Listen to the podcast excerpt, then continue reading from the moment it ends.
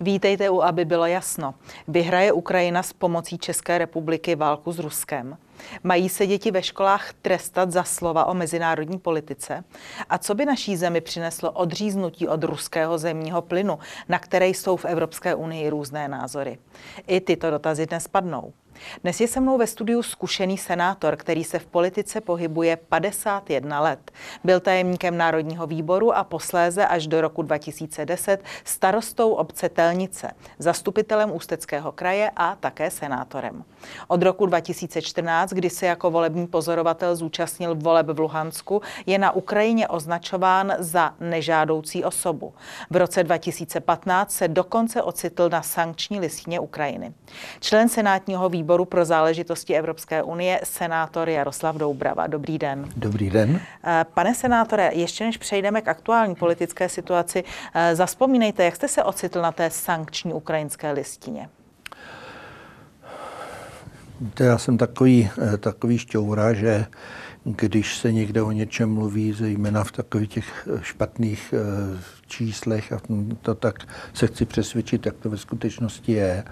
A tohle, tohle jsem využil příležitosti k návštěvě Luhanské oblasti, když mi bylo nabídnuto, nabídnuta možnost dozorovat volby na, v, té, v té oblasti.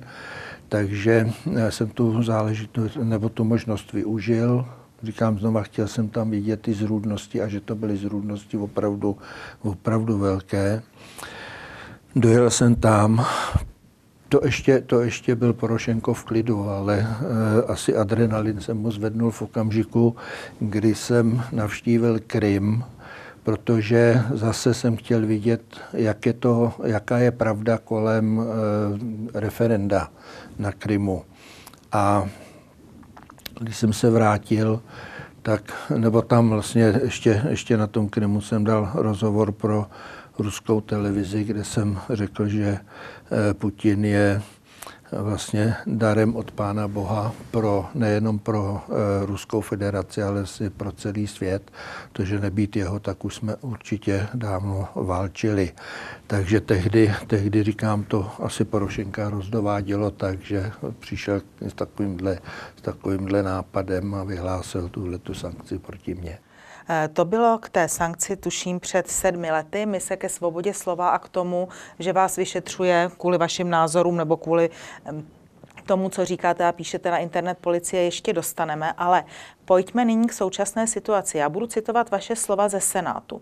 Když jsem chtěl vidět pravdu, jak to ve skutečnosti je, když Američané bombardovali Jugoslávii, tak jsem se sebral a jel jsem se tam podívat. Když jsem chtěl vědět, jak je to s referendem na Krymu, sebral jsem se, jel jsem se tam podívat, abych tu pravdu zjistil. Stejně tak jsem využil možnosti podívat se do Luhanska, Luhanské oblasti, o tom jsme teď konec konců hovořili. A pokud jde o současnou situaci, vy jste se vyjádřil takto. My ve skutečnosti nevíme, co nebo nemáme pravdivé informace, co se na té Ukrajině děje. Jestliže do Kyjeva mohl jet náš premiér v doprovodu dalších, vrátit se, nic se nestalo, navrhuji, abychom se tam měli podívat i my, abychom zjistili pravdu, jak to na Ukrajině je. No a poté na Ukrajinu vyrazil předseda Senátu, vystrčil se senátory Fišerem a Růžičkou. Proč jste nejel s nimi? No, protože tenhle výkvět Senátu nestál o to, abych tam byl.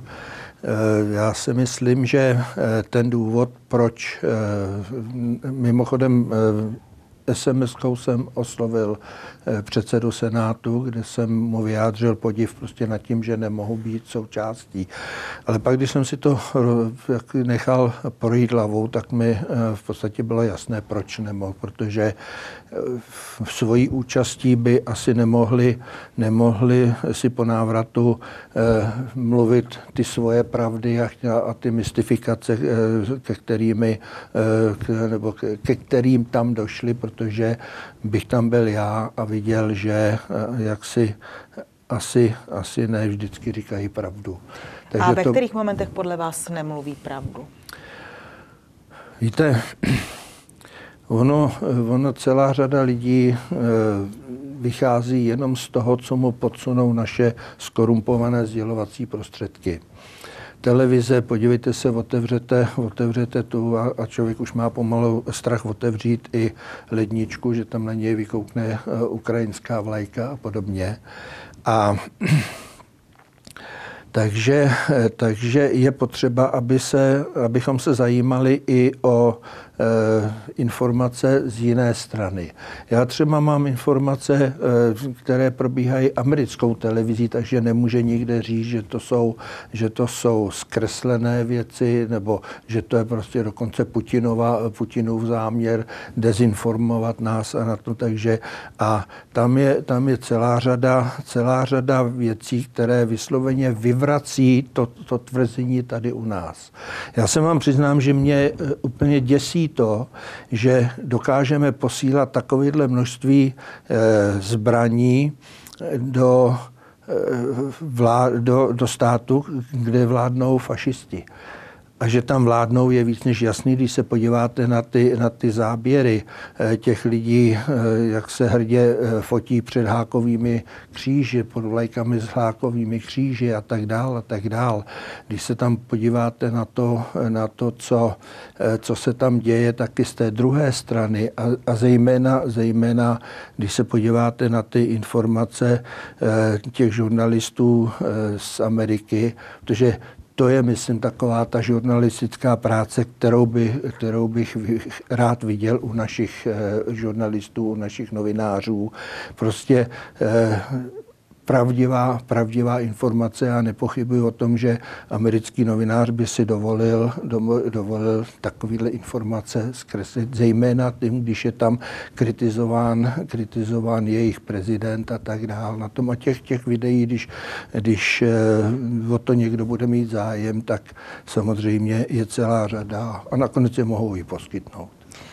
Předseda Senátu Vystrčil v ukrajinském parlamentu ve svém projevu přirovnal osud měst Buča, Irpín či Borodjanka, která vyvraždili ruští vojáci, k nacisty vypáleným obcím Lidice a Ležáky. Je to podle vás na místě? Podle těch informací, které podle, sledujete? Ne, podle těch informací, které mám já, a znova říkám, jsou to informace z americké televize, že žádnému, žádnému takovému masakru ze strany ruské, ruské strany, ruských vojáků v Buči vůbec nedošlo.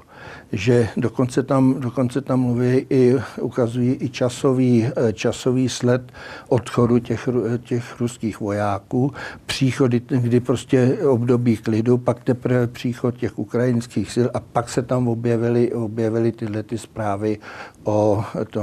A to říkám, tohle to jsou opravdu, to nejsou, to nejsou zprávy z, z Ruské federace, to jsou zprávy, které mám z americké televize.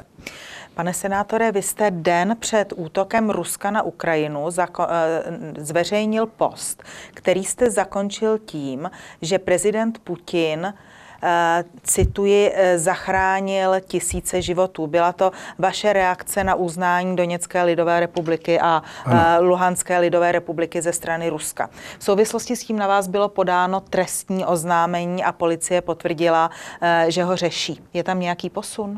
No, no, to bylo několik rep dokonce. Tak jak to probíhá?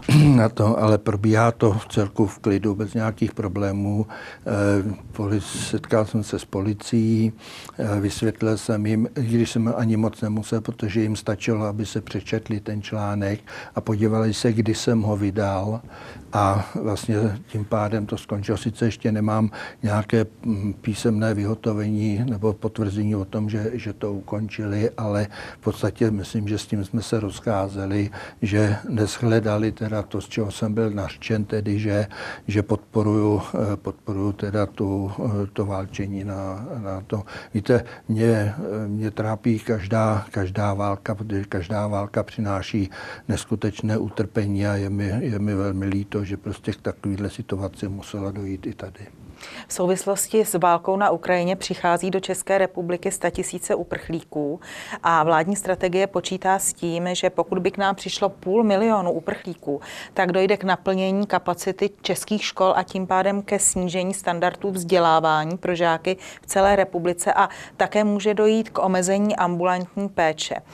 Jsou podle vás občané připraveni na snížení životní úrovně a nemůže to vyvolat nějaké sociální pnutí? Já si myslím, že může, samozřejmě, že ano, ale víte, co mě na tomhle zaráží nejvíc? Podívejte se na to množství těch aut, které tady, tady jezdí s ukrajinskými značkami. Podívejte se, odkud ty značky jsou. Jsou to většinou auta ze západní části Ukrajiny, teda z oblastí, které vůbec nevěděli nebo o nějaký válce ani snad neslyšeli. Určitě se jich nedotkla. Jaká to jsou, jaká to jsou auta? To, to nejsou auta prostě lidí, kteří by nějakým způsobem živořili, kteří by nějakým způsobem prostě byli, byli chudí. To jsou auta, když vemete v, v Karlových Varech, když odmítnul ubytování, protože tam nemá garáž pro svého Land Rovera. Takže to, to... To víte z terénu, to se stalo. Jako. To se stalo, to, to, běž, to proběhlo po, po internetu. A to, že samozřejmě, že lidi, lidi už, myslím, že tohohle všeho začínají mít jako dost toho, že se to přehání. Víte, mám třeba zprávy z Německa od, od lidí, kteří kroutí hlavou nad tím, prostě co, co všechno dokážeme my a proč to děláme. Podívejte se, Německem projel, projel, projela kolona aut. Asi odhadem jich bylo podle toho, toho, té zprávy asi pět tisíc s ruskými vlajkami. To znamená, že ne všude jsou takový, takový nadšenci, prostě, kteří jezdí, jezdí s ukrajinskými vlajkami i na tramvajích. Já se přiznám, že tohle běsnění s těmi ukrajinskými vlajkami mě strašně vadí. Nejvíc mi vadí ukrajinská vlajka, která vláje nad, nebo vlála nad Pražským hradem. Nad Pražským hradem cizí vlajka vlála naposledy v třicátém devátém roce, když nás obsadili Němci.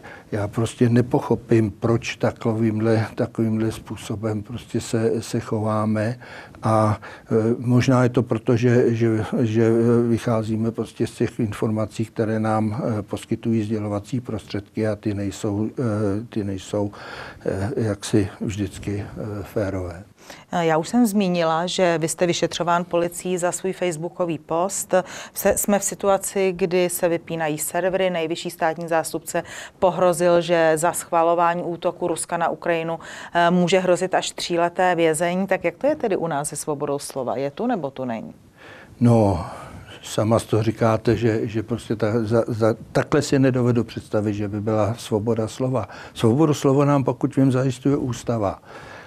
Zajišťuje ho i listina základních práv a svobod, ale tímhle tím způsobem se dostáváme znova k politickým procesům přece. A pane senátore, vy jste senátorem osmnáct let, vím, že už nebudete kandidovat, nicméně to máte... nikdy neříkej nikdy. No ale zatím, zatím jste neoznámil tedy ještě svou kandidaturu. Jak využijete poslední půl rok svého mandátu pro to, abyste se pokusil tuto situaci nějak změnit, napravit? Víte, když jsem si odmarodil svůj, svůj covid a vrátil se asi, myslím, na třetí zasedání Senátu, tak za mnou po jednom hlasování přišel můj kolega jeden a říká mi: člověče Jaroslave, já jsem si nevšiml, že už seš tady, ale když jsem viděl hlasování jeden proti, tak bylo jasný, že tady seš, tak se jdu s tebou pozdravit. Na tom bylo to zase hlasování proti, proti eh, Ruské federaci, proti, eh, proti Rusku. A já si, já si nemyslím, že, eh, že takovéhle, takovéhle běsnění prostě je v pořádku, protože jestli na tohle všechno někdo do, doplatí, tak je to Evropa a doplatí na tom strašně, strašně tvrdě. Jestli si myslí, že e, se Ruská federace neobejde bez e, evropských trhů, tak se mýlí. Ale my se nemůžeme obejít, obejít jaksi bez ruských surovin, včetně plynu, včetně ropy a tak dále. Takže já si myslím, že taková cesta, kterou, kterou zvolil v Maďarsku Orbán, ta by se mi náramně líbila. Vy jste členem výboru pro evropské záležitosti, pro záležitosti Evropské unie. V současné době předsedkyně Evropské komise Ursula von Leyenová vyzývá členské státy, aby posílali zbraně na Ukrajinu. Členské země v tom zdaleka nejsou jednotné. Vy jste zmínil postoj Maďarska, velmi rezervované je Německo, velmi rezervované je Rakousko, naopak Česká republika posílá i těžké zbraně. Jak vy jako člen výboru pro záležitosti Evropské unie vnímáte současnou Evropskou unii? Jako na rybáctví. V jakém slova smyslu? Nic jiného, nic jiného vám na to, na to říct nemohu, protože eh, to jsou, to jsou eh, výroky eh, předsedkyně, prostě, které které vás k ničemu jinému nemohou, nemohou přivést, protože to, vemte si, vemte si ctěnou naší paní ministryni obrany, to je, to je druhá taková perla v naší vládě. Já jsem, já jsem nedávno byl dotázán, jestli dovedu vysvětlit škodu a katastrofu. A bylo mi vysvětleno, že když babičce zemře koza, umře, je to škoda, ale ne katastrofa. Když by havarovalo letadlo s naší vládou, byla by to katastrofa, ale ne škoda. Jo. Takže, takže eh, já, já si myslím, že tohle harašení zbraněma ustane, až si to bude přát Amerika, až Amerika přestane chtít válčit, válčit v tý, eh, na té Ukrajině, pak, pak tohle to přestane, ale tenhle ten, jako, jak to nazvat, prostě slušně eh, vodní, eh, prostě zásobovat, zásobovat eh, fašisty eh, zbraněmi a ještě nad tím jásat, to si myslím, že není cesta. Není to cesta určitě k ukončení toho, toho konfliktu, eh, ke kterému tam došla. Ta cesta by byla přece úplně jiná. Jaká? No, jaká? Především, především dostat, dostat obě dvě strany k jednému, k jednému stolu, aby, aby ale solidně si, si dokázali, dokázali věc vysvětlit a dokázali přijmout, přijmout závěry, ale ty potom plnit trošku jinak, než byly minské dohody. Protože víme dobře, že z ruské strany ta snaha plnit ty, ty minské dohody byla, ale byla to ukrajinská strana, která vždycky hledala nějaký, nějaký důvod, proč je neplnit, proč od toho, od toho uskočit pryč. A myslím si, že i v tomhle případě celá řada věcí, kdy se na něčem dohodli a byla to zase právě ta ukrajinská strana, která, která od těch dohod ustoupila, anebo je neplní. Pane senátore, současná situace už zasahuje i do školství. Byla, nebo v těchto dnech má být propuštěna učitelka, která údajně říkala podle webu Seznam Zprávy ve škole nepravdivé informace o válce na Ukrajině. A na webu poradce ministra školství jsou takové dva manuály. Jeden se zabývá tím, jak zasáhnout proti učiteli, který fandí Putinovi. A pozor, nejen ve výuce, ale třeba i na sociálních sítích.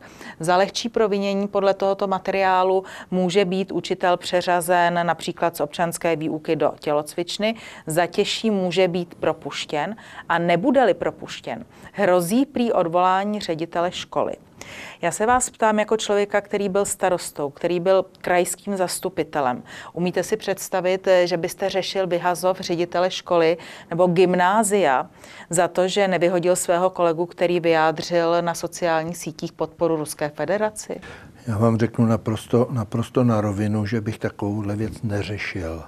Protože už jsme mluvili o e, právo na, svobodne, na svobodu vyjadřování, které nám zaručuje, zaručuje i ústava. A tohle je prostě jeden, jeden z těch názorů, kde já jsem, já jsem přesvědčen o tom, že ta učitelka na to měla právo. Že to ře... Podívejte se, tu, tu, tu zrůdnost prostě toho, toho řešení. Teďka, když řešili chlapíka, který manželce Zuzaně udělal chlebíčky a, a na to udělal, na to udělal udělal Zetko z toho z majonézy a on je to strašný problém, on je to strašný průšvih, už ho řeší, řeší policie. Znova říkám, já bych takovouhle věc neřešil na to a umožnil bych prostě jim, aby, aby tu svoji, tu svoji pravdu, pokud by byla postavená na reálním základě, aby měli možnost říct.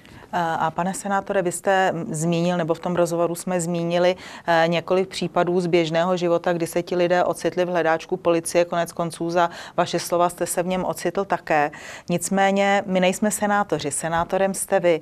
Můžete vy, byť chápu, že váš hlas je ojedinělý v Senátu, můžete ze své pozice pro zlepšení této situace něco udělat? To by nás muselo být podstatně víc, abychom mohli něco udělat. Já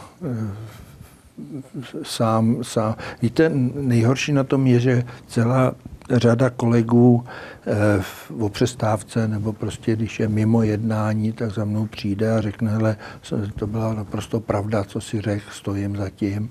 Ale když mu řeknu, a proč teda nehlasuješ se mnou, tak řekne, to já nemůžu, abych se odrovnal, nemohl bych, nemohl bych kandidovat, nebo už by mě nepostavili na kandidátku a podobně, takže takové... Jména asi neřeknete, předpokládám. Jména asi ne, neřeknete. Samozřejmě, to by nebylo, to by nebylo těm kolegům fér, ale věřte mi, že když to říkám, že to tak je, jinak bych si nedovolil to říct. Víte, ta stránka poradce ministra školství obsahuje i metodiku, jak v podstatě zatočit s žákem, to znamená s žákem základní školy, který ve škole, cituji, veřejně schvaluje agresi Ruské federace proti Ukrajině. Myslíte si, že si vaši kolegové, já vím, že jim nevidíte do hlavy, ale myslíte si, že si uvědomují, že se to může třeba dotknout i jich, kdy nějaký patnáctiletý teenager někde něco jenom ze vzdoru prostě plácne, něco řekne a podle pana vrchního nejvyššího státního zástupce Stříže za to může být odsouzen i do vězení, pokud mu bude patnáct let. Já vám řeknu naprosto upřímně, že už tohle to považuji za zrůdnost, prostě v tom, tom že vůbec k něčemu takovéhle mohou, mohou dojít, ale já nevím, jestli si to, jestli si to uvědomují.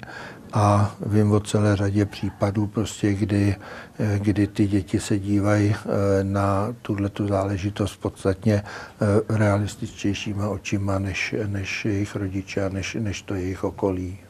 Já vám děkuji, pane senátore, že jste přišel. To já děkuji za pozvání. Nashledanou a kdykoliv bude potřeba, přijdu rád. Děkujeme.